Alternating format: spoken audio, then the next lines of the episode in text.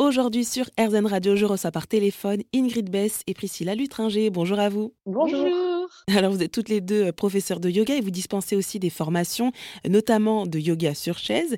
Et vous venez justement de consacrer un livre à cette pratique qui s'appelle tout simplement Mon yoga, ma chaise et moi aux éditions Grancher. Un livre que vous avez donc pensé et écrit à quatre mains.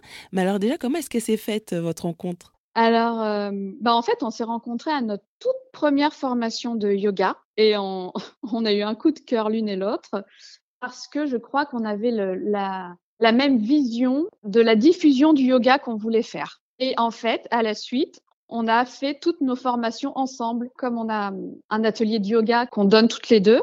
Et ben, ça nous permet d'être dans dans la même justesse, la même valeur aussi, pour pouvoir diffuser au mieux ce qu'on pense euh, de du yoga. Et ce qui est très intéressant aussi, c'est que donc on a effectivement eu ce, ce, ce, coup de cœur au niveau de notre notre vision de, du yoga et de la diffusion du yoga. Et ce qui est super intéressant en fait, c'est qu'au niveau de nos corps, on est complètement opposés. Euh, Priscilla est quelqu'un qui vient du, monde de la danse et qui a un, corps qui est très souple, voire euh, hyper laxe. Et moi, à l'inverse, j'ai un corps qui est très très raide.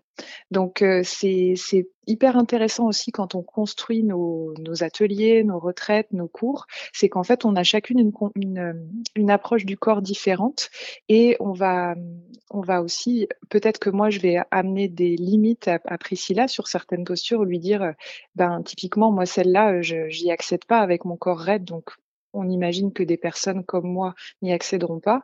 Et à l'inverse, Priscilla, elle va, elle va me, pousser vers le haut en me disant, tu peux peut-être accéder à ça et faire la même chose en fait avec euh, avec nos élèves. Donc on a vraiment aussi cette complémentarité au niveau de nos corps qui est très intéressante. Alors vous parlez beaucoup de vision commune, euh, mais quelle est-elle? Alors en fait, euh, c'est exactement la vision qu'on a mis dans le livre, c'est qu'on que ça puisse être accessible à tout le monde. Et on a vraiment euh, créé nos ateliers et aussi créé la formation euh, dans, dans, cette, euh, dans cet objectif-là. C'est qu'on propose toujours toujours plusieurs versions pour tout le monde, pour tous les corps de chacun. Et c'est ce qui nous plaît vraiment, c'est de, de créer aussi, de recréer les postures avec les, les, supports pour pouvoir amener chacun dans, dans la justesse de sa posture et dans la justesse de son corps. Euh, et je, je, rajouterais donc par rapport à ce que dit Priscilla, c'est pour ça que nous avons euh, proposé euh, d'appeler notre livre et puis en fait toutes les choses hein, sur lesquelles on communique, notre formation, nos ateliers, à la première personne. On dit mon yoga justement parce que l'idée c'est que tout le monde puisse s'approprier la pratique en fonction de son état du jour, en fonction de sa condition physique, en, en fonction de son attente, etc. Donc c'est vraiment mon yoga. Euh, je vais juste rebondir sur ce que vous disiez par rapport à la souplesse, parce que finalement, même si on est bah, un peu raide, on peut pratiquer euh, du yoga, on peut faire du yoga. Oui, absolument tout le monde. Et justement, en fait, ceux qui devraient être appelés à pratiquer le yoga sont, sont justement euh, des corps raides pour venir apporter la souplesse, puisqu'en fait, c'est ce que vient diffuser le yoga, c'est une fluidité du corps pour aller vers une fluidité de l'esprit.